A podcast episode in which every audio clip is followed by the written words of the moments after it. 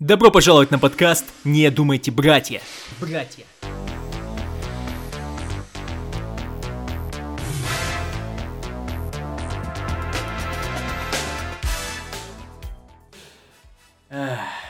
Ну что, я могу сказать. Я могу сказать всем привет. Всем привет, но пока я думаю, что можно наших, так сказать, муравьев разминать. Можем э, представить наших гостей. Это Руслан и Иларион. Вам, наверное, интересно, почему мы позвали нас на свой же подкаст. Потому что сегодня такая более особая тема, я бы сказал. У нас э, есть проблемы психологическая, деперсонализация называется. Мы себя видим как множество личностей. Как общину, да? Да, да. Сейчас говорят нараторы, они представят вам гостей, что уже сделали. И мы начинаем выпуск. Здравствуйте, дорогие друзья! Всем привет. С вами Руслан и Ларион. Это пятый выпуск подкаста «Не думайте, братья». Сегодня мы будем говорить на такую тему, как дружба, банды, сборище босиков. и Команда. команда. В общем, движения социальные, коллективные, веселые, где присутствуют разные характеры, и тот самый эпос будет развиваться в те направления, в которые мы хотим, чтобы он развивался. Но, Иларион, Да? вначале я хочу тебе задать такой вопрос, достаточно личный. Предавали ли тебя когда-нибудь? Предавали ли меня? Интересный вопрос на самом деле. Вообще, и был такой случай, но это сложно назвать прям предательством. Человек там, условно, 11 лет дружбы променял на 300 рублей долга. но Это было очень абсурдно и побольше, это по большей части смешно, чем обидно. Просто, ну, немножечко ошибаешься, и вот так происходит. Мгм. В моем случае человек променял 18 лет дружбы Мгм. ради писечки 19 19-летней. Блин, вот это, это, конечно... Это такое пообиднее, наверное. Это да, это потому что это все-таки. Я думаю, 300 рублей все-таки были, ну, как-то подороже. Меня за большие деньги променяли. Я тоже так думаю, потому что 300 рублей ты можешь потратить на что-то, на какой-нибудь объект, который останется с тобой 300 жизнь. рублей, ну, это минимум 5 хинкалей таких неплохих, я так скажу. Даже, даже не на всю жизнь, но зато ты прям реально покайфуешь. Да, да, да. И к хинкалям ты не будешь иметь какие-то травмические Конечно, да. чувства, травмирующие. Ясно, ясно, ясно. Ну, бывает такое, но самое главное, что мы не отчаялись. Конечно. в дружбе, потому конечно. что позиция А рациональная у нас, абсурдная. И я считаю, что каждого человека, которого мы встречали, с которым мы провели какое-то количество времени, это опыт в первую очередь, это познание людей. Да, это неплохой прикол. Это прикол, да. Многие люди это просто приколы э, такие из э, зоопарка приколов. И с ними просто можно получать какие-то интересные да, ну, в принципе, какой-то опыт, да. Опыт, истории, с нами, вещи. наверное, тоже так же было. Ну, кто-то Да. на нас смотрит со стороны, думает, да, эти животные Да. были неплохие. Бородатые додики. Да, но пора двигаться дальше. Конечно. Вообще, может, давай немножечко поговорим о том, что вообще такое дружба. Да? Я вот э, со своей колокольни, наверное, скажу, для меня дружба это, наверное, одно из самых вообще важных социальных взаимодействий в жизни, да, без дружбы я, наверное, уже давно бы сдадянился, спился бы, сторчался и так далее. Это первый фактор. И второй, я бы хотел э, поговорить об определении дружбы, о том, что это, наверное, вот опять же один из тех моментов, которые хорошо вписываются в нашу философию. Я вообще не могу никак дать какое-то исчерпывающее объяснение этому феномену. То есть я могу называть какие-то атрибуты дружбы, да, то есть там друг тебя должен там поддерживать, ты его поддерживаешь, у вас там какое-то общение есть и так далее. Можно много вещей сказать, которые относятся к дружбе, но никогда вот этих, этот набор фа- факторов, он не будет каким-то исчерпывающим. Да, э, я бы сказал, что так и есть. Не стоит фокусироваться на том, что друг должен в любой момент всегда на всю жизнь с тобой как-то взаимодействовать. Все может произойти. Я, конечно, сейчас считаю, что с Иларионом нас ничто не разлучит.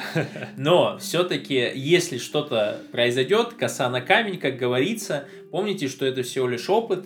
И это нужно просто пройти. То есть любой, любой, так сказать, геройский опыт, геройское приключение, оно заканчивается, кто-то расходится, кто-то сходится, и в этом ничего плохого нет. Для меня дружба это в первую очередь, конечно же, рефлексия, наверное, над собой, это напоминание о сверхчеловеке. Я считаю, что друг в чем-то должен быть лучше тебя, он должен тебе напоминать, что такое сверхчеловек, он должен тебе иногда бить по лицу, когда боксируете в спарринге. Это человек, который напоминает тебе, что есть какая-то общая у вас цель. Как да. э, писал Ницше Заратустре, что мне нужны живые спутники, которые следуют за мной, потому что хотят следовать за собой и туда, куда я хочу. Да, такие своего рода соратники. И да, то есть я соглашусь с тем, что друг нужен, чтобы тебе напоминать вообще, что ты можешь стать лучше, сильнее, быстрее, умнее и так далее. И при этом э, это должна быть какая-то взаимная история, ты тоже другу должен о чем-то напоминать. Я могу сказать, что я помню, сколько раз я хотел, так сказать, сдадяниться, я хотел дать слабину, mm-hmm. но, например, ты, друг, какой-нибудь напоминал мне, что так делать не надо. Да, да, абсолютно согласен. У меня бывают моменты, когда я хочу поступить как Додик, а потом я... Я просто в голове прокручиваю, а как я вообще друзьям, там, Руслану, например, расскажу, что я поступил как Додик, это будет, ну, слишком позорно я перестану напоминать ему о том, о ком нужно напоминать, и все, и сдадянись окончательно. Многие могут сказать, что это просто, так сказать, какое-то извне давление социальное, но я не совсем так считаю. Если все-таки вы нашли спутника, с которым у вас э, схожие взгляды, то стоит не забывать, что этот спутник просто может нормально посмотреть на эту ситуацию без эмоций и сказать тебе мнение. И, возможно, если бы у тебя не было этих эмоций, ты бы также бы поступил, и не сдадянился. Да, да, абсолютно согласен, потому что когда ты, скажем так, следуешь какому-то совету друга, который извне без эмоций на ситуацию смотрит, когда проходят эмоции, ты уже можешь здраво оценить, осудить и чаще всего, да, соглашаешься с мнением друга. Если это, повторюсь, настоящий друг, да, которого вы не рационально в друзья записали, а что естественным образом произошло, да, то есть, опять же, вернемся немножечко на шаг назад. Дружба это никогда не бывает чем-то рациональным. То есть, это какая-то вещь, которая происходит сама собой, и просто через какое-то время ты на уровне ощущений, да, понимаешь просто, вот этот человек, это спутник, это человек, которым нам по пути, с которым мы делаем там какие-то общие дела, и человек, с которым а, в первую очередь едино, единомышленник, наверное, все-таки стоит отметить, да, потому что самое сложное, мне кажется, в наше время, это чтобы друг был еще и единомышленником, потому что без единомышленников очень сложно общаться, когда вы э, пытаетесь какую-то мысль донести до людей, да, там, до своего окружения, и приходится все аргументировать, отстаивать. Приятно, когда есть человек, к которому приходишь, говоришь, ну я думаю вот так-то, и друг говорит, да, реально так. Это реально круто. Да, ну либо он говорит нет, ну вы начинаете спорить. И вы начали спорить, и потом все равно приходите к какому-то общему деноминатору такому. Вот. А, но а, давай вначале, наверное, знаешь еще куда заглянем, в какую шизу, в какую ипостасию шизы. Я все-таки считаю, что до какого-то времени у нас был такой период индивидуализма.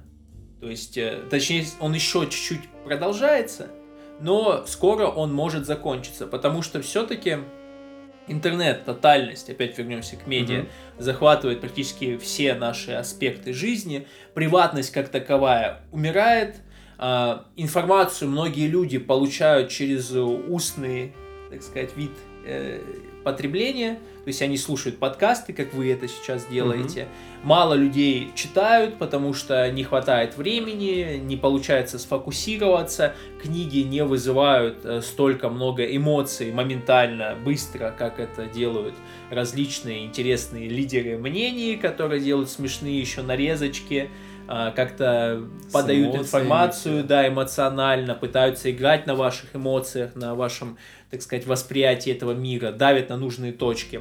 И Так всегда происходило, например, как мы уже говорили в предыдущем подкасте, в племенных обществах. То есть э, в племенных обществах очень сильно действует в первую очередь на эмоции, раскачивает на эмоции. Вот представьте какое-нибудь племя, где есть вожак, э, люди сидят около костра, и какое-нибудь индийское племя, кто-то еще музыку вставляет такую на фоне барабанную, и вожак, он очень хорошо с помощью своего ораторского искусства доносит ту или иную информацию.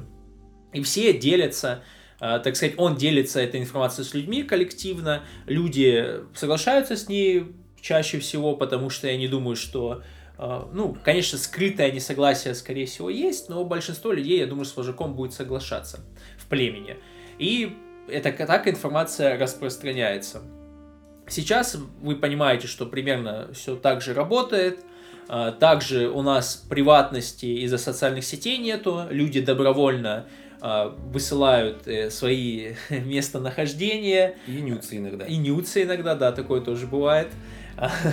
И э, люди говорят, где они едят, что они делают, с кем они дружат, какие у них политические взгляды.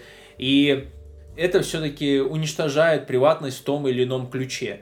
Приватность, наверное, все-таки это уже старый концепт. Индивидуализм это старый концепт. Это тот концепт, который развивался у нас с появления тех же самых книг во время просвещения, когда люди понимали, что можно закрыться в комнатке наедине и начать э, читать ту или иную книгу, поглощать информацию, э, думать, э, размышлять о ней. Но сейчас это уходит куда-то вот далеко-далеко. Да, сейчас в комнатке наедине люди несколько иными вещами занимаются, к сожалению. Да. Но да. давай немножечко уточним, что, во-первых, этот процесс, он не окончательный, да, то есть исторически посмотреть, все-таки мы с племенного начинали, возможно, в будущем тоже как какая-то индивидуализация усилится, с одной стороны. Конечно. А с другой стороны, все-таки не так, э, скажем так, категорично, мы все-таки говорим о норме. То есть сейчас нормально быть племенным человеком, нежели индивидуальным, но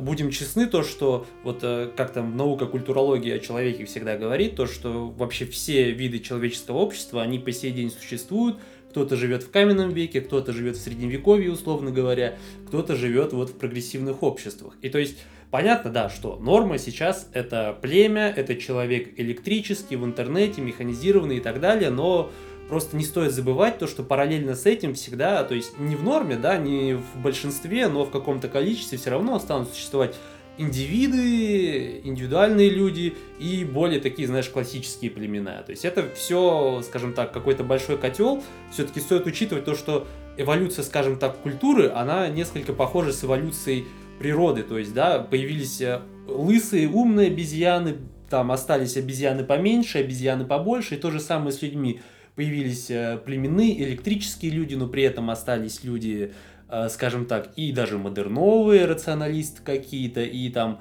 антирационалисты, и те, кто читают книги, те, кто в медиа живут. То есть, э, когда мы говорим о таких вещах, все-таки мы говорим больше именно о норме, а мы не обобщаем. обо всем. Понятно, да. что все думы о обществе, о периоде временном, это всегда обобщение. Конечно, есть люди, которые как раз-таки они чаще себя чувствуют отчужденными, они чувствуют, что их э, одиночество начинает, так сказать, заедать. И сейчас мы как раз-таки хотим об этом поговорить. То, что если вам кажется, что вы одиноки, что ваши коллеги просто бухают, ничем интересным не занимаются, что люди смотрят какое-нибудь говно, оно набирает миллионы просмотров. Да, это массы, но нужно понимать, что в этом мире достаточно людей, с которыми можно найти общие интересы, честно говоря. Я очень часто раньше задумывался, что в принципе невозможно таких людей найти, они где-то там в интернете, да, с ними можно пообщаться, но встретиться вряд ли получится.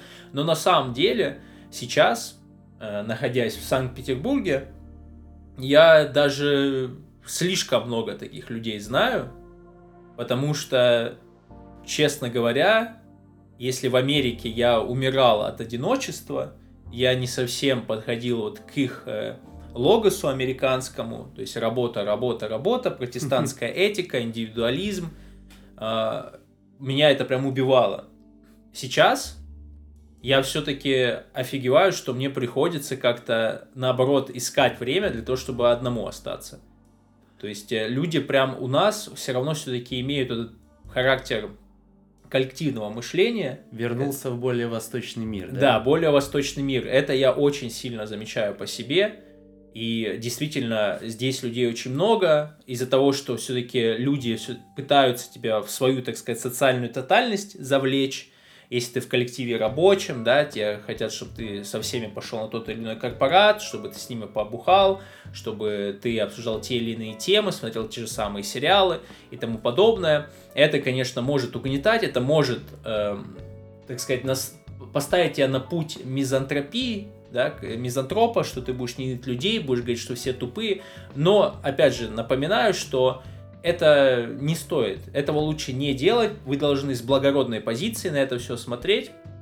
То есть эти люди существуют, но вы не должны находиться в позиции раба, думать о них, как-то рефлексировать. Они есть, они всегда будут. И они всегда были. И они всегда были.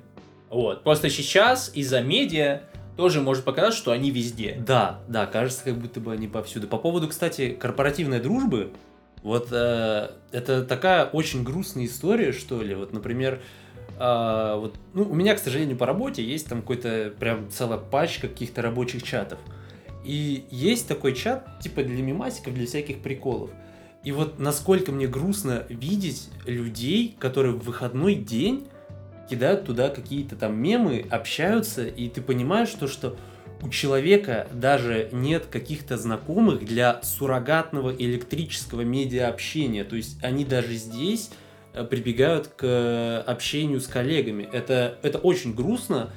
Это всегда говорит о том, что у человека очень все хуево в жизни, у него друзей по факту получается вообще нет. То есть э, подумай, ему, извиняюсь, скажу за такие слова, но человеку для того, чтобы какие-то социальные вообще взаимодействия получить, в выходной день, свободное время приходится общаться с людьми, которые по факту его знают исключительно потому, что им приходится в одном и том же месте получать деньги на жизнь. Так, к сожалению, работает для большинства людей. Это грустно. Мы не хотим, чтобы наши слушатели находились в такой позиции. Поэтому всегда имейте досуг, всегда имейте хобби. Помните, что это на самом деле ваш должен быть приоритет. Потому что вы работаете, даже если вы работаете, вы должны эти деньги инвестировать в себя, а именно в свой досуг. Покайфовать с пацанами. Покайфовать с пацанами это очень важно. Если вы хотите, извини, перебью, да, но если вы хотите найти реально живых людей, которые будут с вами, ну, я не знаю, станут ли они вам друзьями, но хотя бы на полтора, там, час, полтора, два э, вы точно будете с ними взаимодействовать, пойдите на какие-нибудь единоборства там всегда живые люди, потому что кто получал по лицу, он как бы видит мир и смотрит на него с максимально открытыми глазами, и это, это прямо заметно, когда ты приходишь в какие-то такие места и прям получаешь удовольствие от того, что ты просто повзаимодействовал с людьми, которые то, тоже живут эту жизнь, а не там зацикливаются в офисе и закисают. Эх, ох уж этот офис, ох уж это закисление. Офис это вообще, мне кажется, главная тема нашей, нашего вообще любого Это лейтмотив всего да. подкаста, всей о серии том, подкаста. О том, что офис это ужас, это грех, это опасно. И опять же, вот э, вернемся тогда хорошо опять же к людям, которые через офис живут. Это все, то есть их по факту еще пытаются же тоже индивидуализировать, э, атомизировать как-то, э, от, отсечь от общества путем вот этого вот паноптикона, вот это создание э, вечной видимости, э, со, по, клеточной власти, да, посадить их всех в свои клеточки и так далее. Это, это очень грустно, это на самом деле просто, мне кажется, это создает некий паттерн. То есть человек привык быть в клетке и не взаимодействовать, условно говоря, там с людьми вокруг, и, ну, то есть, э, не просто не взаимодействовать, а иметь какое-то ограниченное количество взаимодействий. И поэтому потом на улице, там, в кафе, в качалочке он ровно настолько же с людьми взаимодействует. Тоже, то есть, тоже какие-то исключительно деловые вопросы, там, исключительно деньги, а, бизнесы, вся хуйня. То есть, что люди не сидят в кафе в последнее время, не обсуждают там книжки, какие не прочитали и такие вещи. Обсуждают а контент. А если, да, обсуждают именно контент, То есть сидят с телефонами в руках, Да, обсуждают, может быть, ТикТок какой они посмотрели. Хотя, с другой стороны, это, наверное, есть современность, то, что если раньше люди обсуждали книги, потому что это было главное, так сказать, медиа, не то что медиа даже, а источник информации, сейчас все-таки гипермедиа является главным источником информации. И людям, конечно, через Да. эту призму хочется обсуждать вещи. мы, получается, живем в таком племени, которое обсуждает вождей. Да, обсуждает вождей. А, вот, но а, вообще хочется сказать, что наши думы насчет э, нахождения друга, какого-то общего, общей банды, да, такой вот, это, конечно, может э, связано быть с тем, что в нас присутствует эпос Витязя в тигровой шкуре. Потому что мы все-таки не скрываем то, что в нас есть грузинская кровь. И чтобы вы понимали, вот если вы как-то потерялись и чувствуете, что вы не можете определиться со своей культурой, то в некоторых случаях стоит почитать ваш культурный эпос. Будь то былины, какой-нибудь фольклор, э, скандинавские мифы, если вы слушаете нас с Норвегии, знаете русский язык, это как бы вот нормально, братцы.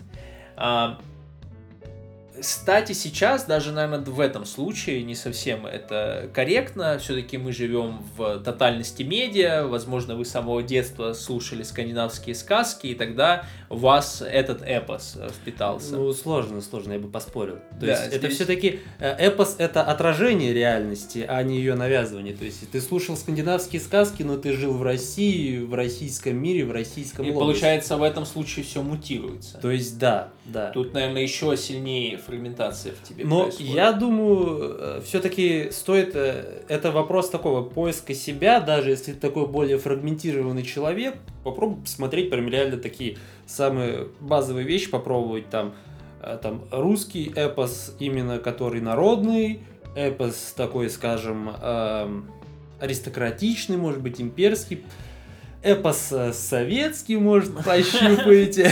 Не, ну я не уверен, что есть эпос советский. Но я Ты думаю, можешь назвать какой-нибудь советский эпос? эпос именно. Ну, Какая-нибудь крутая слушай, поэма, которая... поэма. Маяковский? Не знаю, не Маяковский, может, какой-нибудь Шолохов, условно говоря. Горький. Горький, да. Ну, то есть что-то такое. То есть то- тоже какое-то отражение реальности, но просто проблема в том, что в Советском Союзе все-таки реальность была очень сильно политизирована, сложно какой-то независимый эпос найти. А Мне кажется, там очень сильно много было мертвечины вот этой науки, которая Да, да. оперирует математическим законом, а это поистине мертвый закон. Однозначно, да, Советский Союз пытался математикой заменить Бога, и в итоге все пришло к тому, что они этого Бога в 80-е годы вернули, потому что, ну, пространство, которое они освободили, этой наукой, этим э, рациональным атеизмом заполнить не получилось, к сожалению. Ну, Они слишком много думали. Да, да, они слишком много думали, а даже Библия тоже, она говорит, типа, пацаны, думать нужно вот в определенных рамках, там, туда-сюда, но не буду утверждать, я, честно скажу, Библию особо глубоко не, читал, я так Да мы, даже принципе, не, прикидываю. мы, в принципе, не религиозные люди, мы Да. просто с позиции богов смотрим на всё, наблюдатели.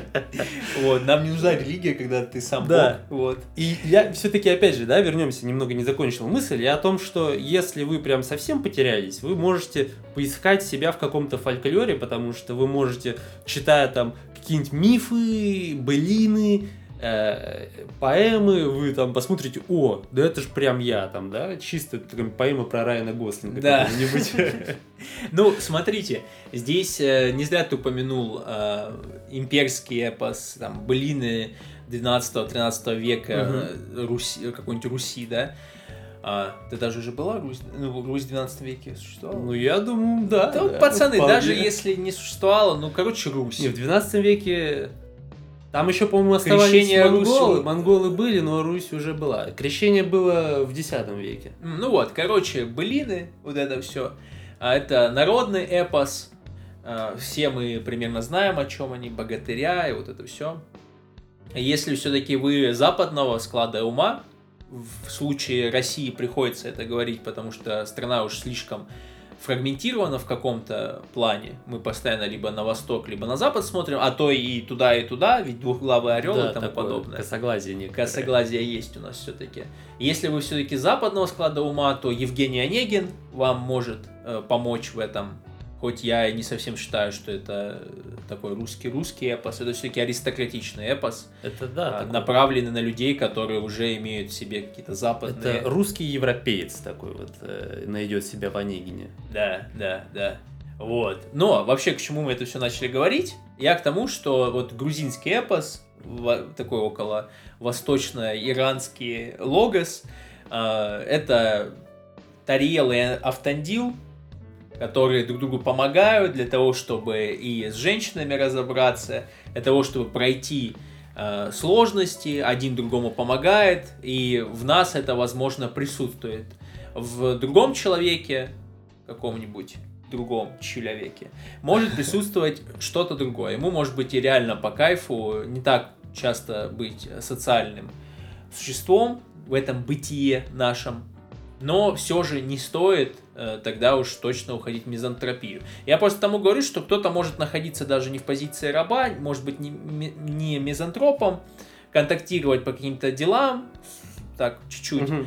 но не фокусироваться на социальных движениях. Это мы с тобой фокусируемся. Ну и да. все-таки Потому что, стоит признаться, мы такие более восточные люди скорее, чем Да, западные. восточ... южные, южные люди очень э, часто любят э, вместе проводить время. И заметьте, это опять мы оперируемся на прошлый подкаст, что южные люди, они устно любят общаться, им нужно постоянно делиться опытом. Это очень живая такая культура, если сравнивать с северной, где много писанин. Да, братья, мы как бы, чтобы, чтобы вы понимали, сейчас, да, вот вы слышите только наши голоса, но мы сидим вот э, в подвале, и мы вот когда разговариваем, мы очень активно жестикулируем. Да, да, кстати. Это вот тоже такой момент о таком южном логосе некотором. Именно, именно.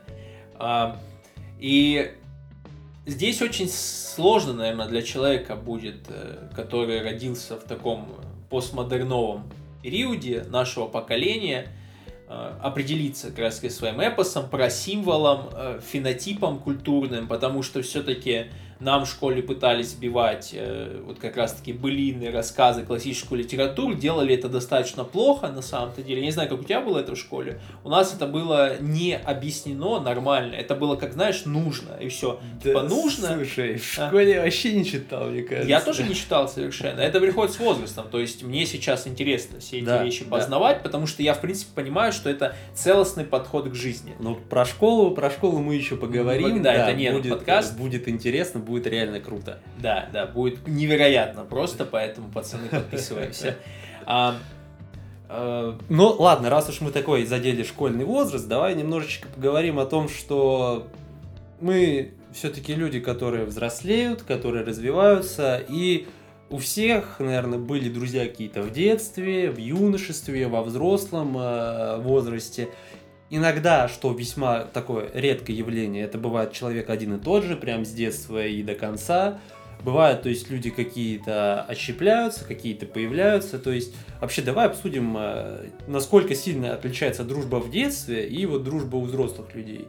Ну, дружба в детстве это чаще всего такая праздная, не думающая, думаю, дружба. Это какие-то вещи, которые помогают тебе познавать мир на самом таком детском уровне. Э, Это такая симпатия, наверное, в ней как присутствует. То есть есть какие-то люди антипатия, какие-то Мгм. симпатия.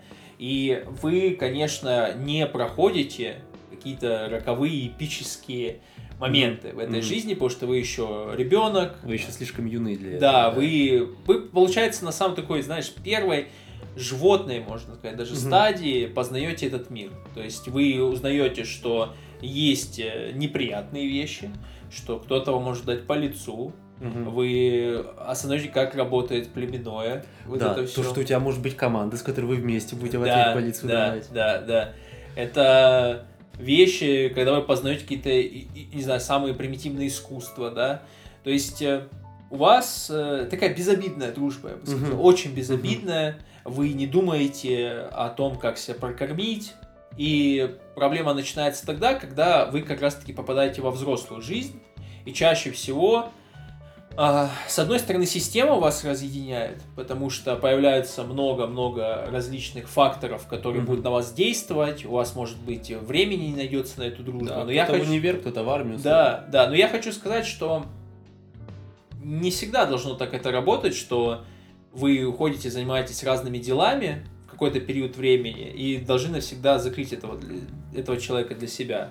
В будущем может все поменяться, вдруг вы придете опять к единому Да, да. мышлению. Я бы сказал так, то что может быть такое, то что, скажем так, человек, с которым вы дружили по-детски, вы его встретите там попозже, или вы уже с ним подружитесь по-взрослому. Это один из таких факторов, да. А другой я могу сказать то, что вот у меня как минимум один точно друг там с самого раннего детства сохранился, и вот я, если так подумать, скорее всего могу сказать то, что с ним просто отношения были, это сразу более такая по-взрослому дружба была. Мгм.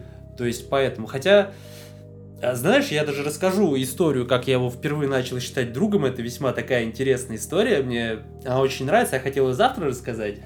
А, Понимаешь почему? Но Да, да. расскажу. То есть пусть люди на подкасте тоже покайфуют.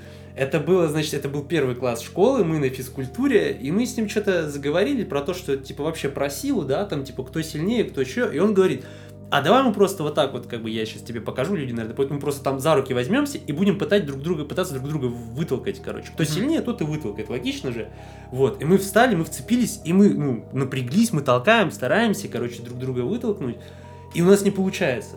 И мы пару минут потолкались, такие, все, успокоились, и, ну, уже это, то есть вот такой физический этап пройден, и нужно это как-то обсудить, и мы такие по- поговорили немножечко, такие, ну, давай просто признаем, что мы равны по силе.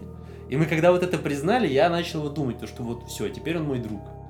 Ага, Это такая, ага. знаешь, более детская все-таки, более такая племенная дружба, мне кажется. Но это, вот это, не знаю, одна из самых, наверное, забавных историй начала дружбы вот из тех, что у меня было. Ну, у меня такого нет, к сожалению. Вот у меня, знаешь, э, как я начал заниматься иммиграцией, Мгм. как я пожил в другой стране, у меня, наверное, все друзья-знакомые стали такими, знаешь, э, стр- странниками, которых я встречаю, как в какой-нибудь игре. Они интересны, у них интересные характеры, но чаще всего они потом уходят в небытие и Мгм. просто остаются у меня как образ в голове. Это тоже весело, тоже прикольно.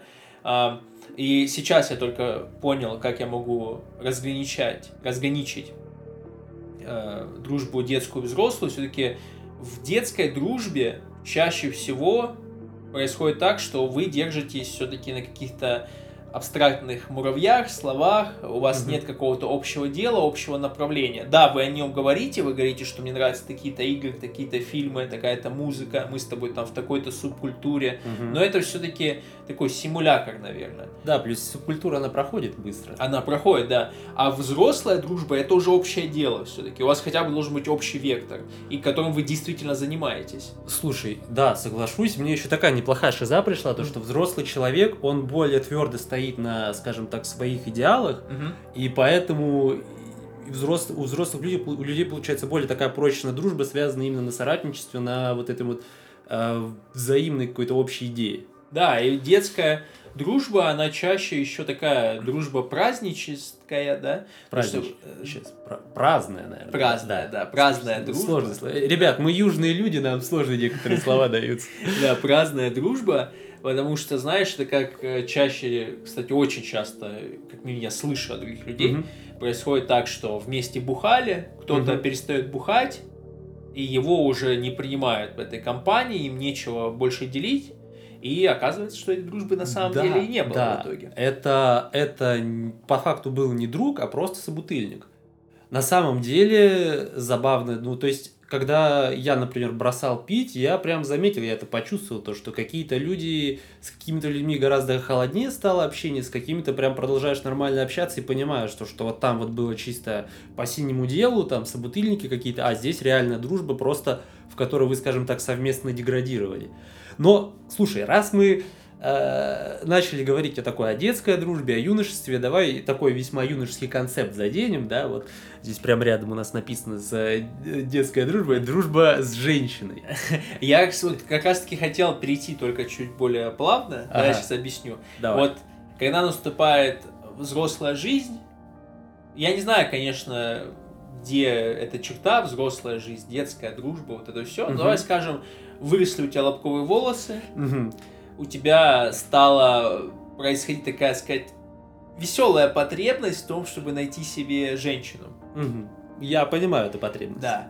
И просто роковая ошибка, и мне кажется, это прям очень сильно может резонировать с людьми, которые находятся в СНГ пространстве, в которых как раз-таки может присутствовать русский эпос, потому что Евгений Онегин тот же самый а, чем-то таким вот страдал. А, Человек хочет найти себе женщину, он находит себе женщину, ну, мужчина, он э, полностью погружается в их, так сказать, мир, женщина его окутывает свой кокон, и он полностью теряет связи с э, своими друзьями, он с ними больше как-то и не хочет э, вместе находиться. Бывают очень коварные ситуации, когда женщина целенаправленно это делает, разрушает все его связи социальные, чтобы полностью им завладеть и тем самым по- получить все их, э, их его ресурсы. А, И человек создает, совершает просто огромную ошибку. Он начинает не только встречаться с женщиной, но он еще видит в ней своего друга. Прям друга, друга, друга. Это один из типу- типов э, дружбы с женщиной. Я знаю, о Мгм. каком самом веселом типе мы потом поговорим. Да, да. Я просто хотел все-таки затронуть. Да, давай это обсудим тоже. Не делайте так, братья, потому что если вы полностью разорвете свой социальный круг, своих друзей, особенно если у вас было, было, было какое-то общее дело, то потом, когда оно, если закончится, либо оно закончится еще по той причине, потому что если вы проводите большинство своего времени женщиной, вы сами как бы становитесь женщиной, вы теряете свою мужскую Да, энергетику вы становитесь мягче. вы становитесь мягче, возможно, тогда и женщине будет уже с вами скучно. То есть есть много минусов такого подхода, а, когда вы полностью ударяетесь в женский логос, растворяетесь в этом. Не нужно этого делать, потому что я очень часто видел такой пример, что женщина уходит, мужчина остается полностью без э, друзей, без ничего, он хочет вернуться к этим друзьям, но если вы нормальный чел, вы такого друга уже не примете, мы не придерживаемся христианской морали. Да, никаких додиков в окружении. Никаких Если он вас один раз променял ну, на, на весьма сомнительные вещи, на комфорт, то он променяет вас всегда. Кстати говоря, а, фильтруйте. Вот, мы, мы не поговорили еще вот о чем. Мгм. Ну так, можно упомянуть, очень фильтруйте свое окружение. Вы должны понимать, что это те люди, которые в активной позиции, которые будут делать с вами те или иные вещи. А, так сказать, людей, которые нагоняют всякие свои теории, с вами соглашаются, потом просто в один день уходят и как раз-таки занимаются тем, что вы ненавидели вместе, вроде бы были заодно, но при этом он вас предает, да, в каком-то смысле, то это, конечно же, не друг, это человек, с которым, в принципе, наверное, ну, проводить время не совсем стоит. Это не значит, что ваш друг в какой-то момент не может найти там свое хобби, другой досуг, который вам, может, Мгм. не подходит. Это чуть другое. Мы сейчас говорим именно про... На что он, короче, обменял. Если, например, а, вот мой друг скажет, что слушай, я вот хочу стать таким-то, таким-то человеком, а, и это совершенно противоположное, противоположный путь в сравнении с моим путем, я не буду на него злиться, я наоборот скажу, вот круто, да, типа он добивается каких-то целей, это кайф. Но если этот человек просто вот, не знаю, уходит ради сладострастия, разлагает себя, то с ним, наверное, мне не хочется проводить время. Да, больше. да, да. То есть, опять же, вернемся вот к тому, к той ситуации с женщинами, с дружбой, скажем так. Это такой вид, наверное, один из самых плюс-минус распространенный дружба с женщиной, с которой ты еще как бы в отношениях каких-то встречаетесь и так далее. А, вот проблема в том, что же это как бы с одной стороны и вообще основная фишка женщин, да, то, что они создают комфорт.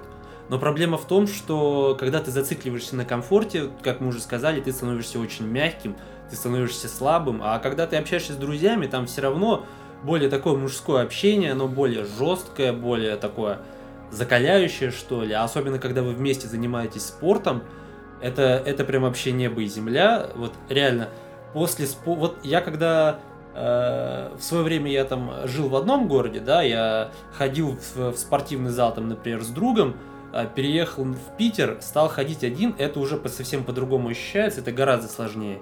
А когда, например, я начал снова ходить э, спортом заниматься с друзьями, это прям вообще это другое дело, это ты по-другому заряжен, ты гораздо больше выкладываешься, тебе гораздо интереснее, в принципе, этим заниматься.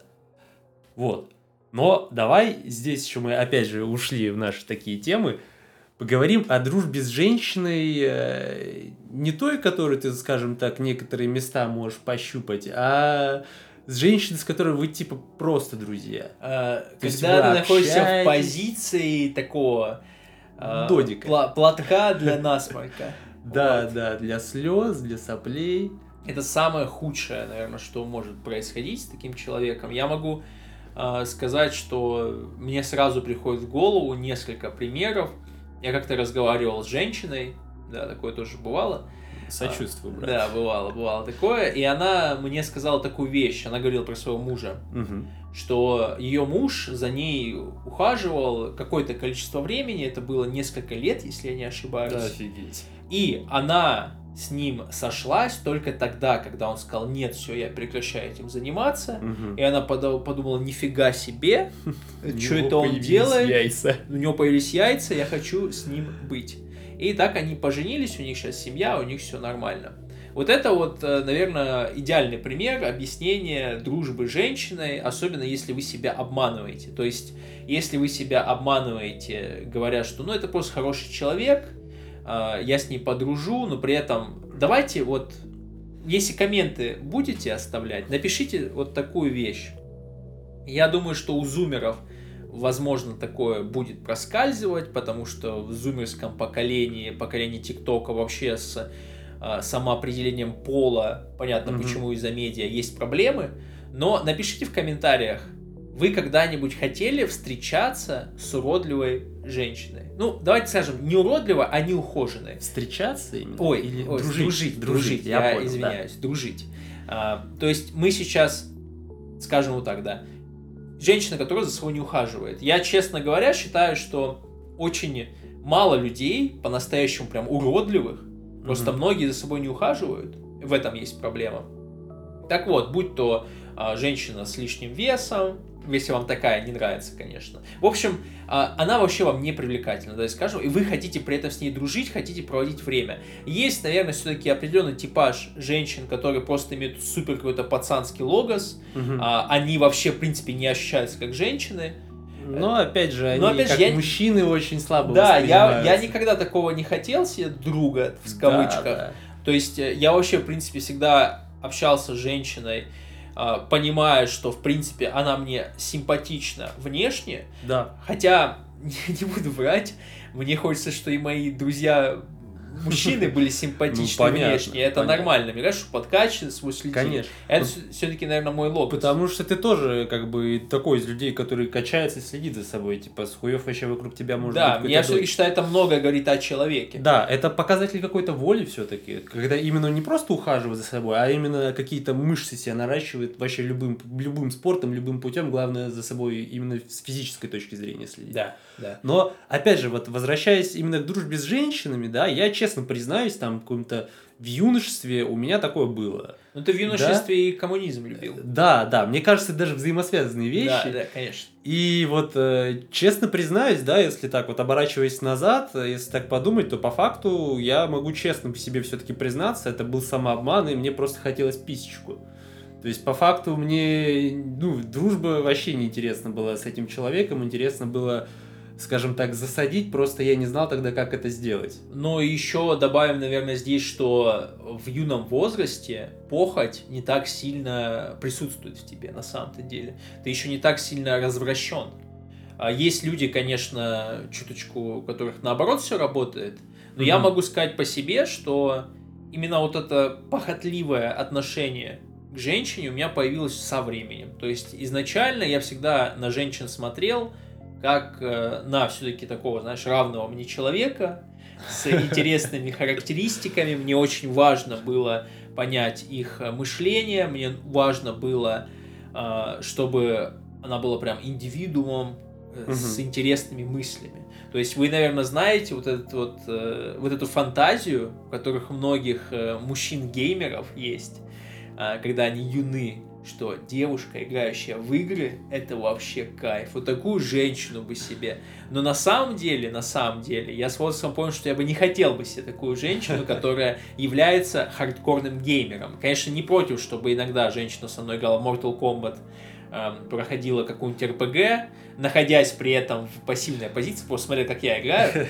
Но именно хардкорную геймершу я бы, наверное, бы не совсем хотел, потому что я уже понял все подводные такой женщины. Вообще, в принципе, женщины-альтухи многим нравятся э, тинейджерам, парням. Но я думаю, с возрастом, тоже можете написать в комментариях, это тяга к альтухам, она, она проходит, потому что вы понимаете, что происходит у альтух в голове. Да, я думаю, здесь в принципе такие вещи, кстати, связаны с какой-то романтизацией женщины. То есть мы любим, э, ну, когда мы еще в, такие, в таком состоянии более доверчивом, более наивном, более идеалистическом, что ли, мы хотим верить то, что вот бывают женщины, которые прям реально вот как в книжках, как в книжках, как в кино, как там э, в каких-то, ну, ладно, мифы они более правдивые, будем честны, да, как mm-hmm. в каких-то абстрактных историях, как вот те женщины, которых придумали, грубо говоря, другие мужчины, по факту, то есть э, идеализируем чужие фантазии. И поэтому начинаем пытаться найти их в жизни, поэтому мы думаем то, что там с женщиной можно подружиться, как-то пообщаться, но сейчас я хочу все-таки сказать, знаешь, мы у нас есть там планы записать про женщин, прям про Вейнингера, про, да. про все, про все, про все, прям интересную историю. Давай э, как-то еще немножечко, может, поговорим, если есть что сказать конкретно вот в тему дружбы, но не будем сильно углубляться. Хорошо, хорошо. По Вейнингеру все-таки скажу. А, да, наверное, дружба между мужчиной и женщиной а, может быть, но это все-таки наряд, это симулятор в том плане, что здесь, наверное, все-таки кто-то тогда находится в позиции, а, ну, так сказать, у них э, гендер в голове все-таки не их биологический гендер. Угу. Вот, все-таки они, наверное, на уровне энергетики склоняются к вот противоположности, да, то есть есть там мужчина, но он какой-нибудь женственный а, ну очень. Вот, как ты говорил, вот. да, о пацанках таких, да? Да, да, если это женщина, то она более такая пацанка. Да, мне кажется, какому-нибудь более феминному мужчине это было да, бы как да, раз то есть с такой друг. стороны мы можем все-таки, наверное, с тобой представить, да, что да, с таким происходит. я соглашусь, в принципе. Да, да. А, наверное, все, что я хотел сказать, про женщин потом поговорим. Да, да, про дружбу, про, про дружбу с женщиной в целом, типа здесь, мне кажется, хорошо, хорошо, кратко и как надо. Да. И, наверное, хочется все-таки сказать напоследок, что дружба это все-таки своеобразная терапия, которая должна присутствовать. Мы часто уже затрагиваем тему психологов. Я искренне да. верю, что люди ходят к психологам тупо потому, что им очень сложно довериться другим людям, у них нет друзей, Э, их э, чаще всего взрослых людей соединяет вместе, э, точнее сокращает вот эту фрагментацию, делает вид, что у людей есть какое-то общее не то что дело, понятно, что если они работают, есть общее дело, навязанное им, через, угу. когда они являются предметом воли. Тут, наверное, хочу сказать, что вот алкоголь, угу. он э, стирает эту границу, которая присутствует в нормальном состоянии людей, которые как-то, ну, на энергетически, да, да, так скажем, мы все-таки с тобой придерживаемся такой натуральной философии, а, такой натур истории, Гёте подход, это немецкий подход. В общем, на энергетическом уровне таком мироощущении у них нет э, связующего звена. То есть это люди, которые вообще не являются друзьями, но им хочется с кем-то поговорить, и во время вот этой алкогольной пьянки стираются эти границы, им кажется, что они вот друзья. Часто же говорят люди, что мне надо выпить, чтобы раскрыться. Э, мне кажется, все-таки здесь больше история о том, что э, подвыпивший человек, он, скажем, чуть более такой безличный, он станет чуть более глупый, чуть менее мыслящий, он вообще, в принципе, то есть он, скажем так, становится чуть ближе к животному, и ему гораздо легче вот эту стадность обрести, именно стадность. Э, то есть э, это такая вещь, это скорее взаимодействие уже не каких-то личностей, а уже таких полуличностей. Честно скажем, скажу, честно скажу, не знаю. Вот э, не могу вот прям сто процентов согласиться. Мне кажется, у пьяного человека все равно его личность э, присутствует Ну, я сказал полуличность. Полуличность. окей. Я, я не сказал то, что личность пропадает. Я скажу, ты как раз таки вот я про эти рамки, они как раз таки стираются именно тем вот общим, скажем так, более ярким животным э, составляющим. Возможно, исчезает сверх-я. Это, псих- психологии. Ну ладно. А, В общем, э, у таких людей, которые могут раскрыться нормально только при алкоголе, потому что нет друзей, нет вообще людей, с кем можно нормально просто поговорить, без никаких добавок, так сказать, в свой организм. Допингов. Да, им, конечно, хочется потом с психологом поговорить, им очень хочется, чтобы их кто-то выслушал, сделал вид. То есть э, они живут, живут в такой супер симулякре, гиперсимулякре. Да, то есть даже дружба для них иллюзия. Да, у них э, очень достаточно несчастливая жизнь. а, И здесь нужно понимать, что друг все-таки должен являться какой-то такой, знаете, таким местом, которое сможет вас, наверное, как-то встряхнуть, может объяснить, может дать совет, а, запустить мыслительный процесс, потому что давайте будем честны, какие мы бы не были бы сигмами и не хотели бы казаться сигмами, одиночество, оно может съедать, оно может убивать, оно может создавать иллюзии. А, ча- часто человек может настолько загнаться, находясь один в комнате, что он приходит к совершенно каким-то странным выводам э, жизненным. Тем более, когда человек ищет советы в интернете, а вы должны понимать, что настоящий друг, ну, друг, он вас, наверное, лучше знает, чем какой-то чел с интернета, который дает базовые Чем Джордан общие- Питерсон. чем Джо- Джордан Питерсон, который дает базовые советы. Ну, если брать по Пи- Питерсона, это еще человек, который может у вас запустить мыслительный процесс в плане фольклора, мифологии. Хотя он даже не вашего, не вашего культурного фона человека. Да, да, но это, к сожалению, уже то, что мы не можем ничего сделать в данный момент. Это, конечно, может поменяться. Я думаю, что сейчас действительно вообще в принципе меняется медиасфера, как минимум, в нашей стране. Мгм. потому что появляются новые, так сказать, студии, а, каналы. Вы можете заметить, что в принципе вектор он меняется, и мне кажется, он все-таки будет меняться по всей стране, он будет более консервативный. Сейчас э, прорываются многие такие консервативные идеи, которые когда-то казались консервативными, сейчас они, Мгм. наверное, будут казаться наоборот передовыми.